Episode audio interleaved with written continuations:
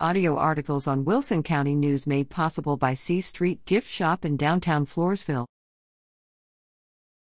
Poth Pirates are area champions.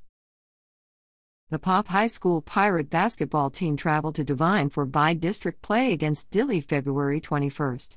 The Dilley Wolves struggled with the Pirates' full court press and were down 37 to 11 at the end of the first quarter.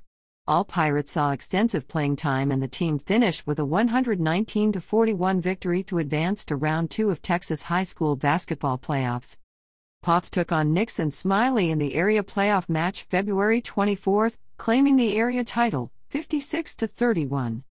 The Pirates moved to round 3 with a regional quarterfinal match against Lytle February 28. Watch for playoff updates at www.wilsoncountynews.com. Regional quarterfinals Poth took on Lytle February 28 in Seguin. Watch for playoff updates at wilsoncountynews.com.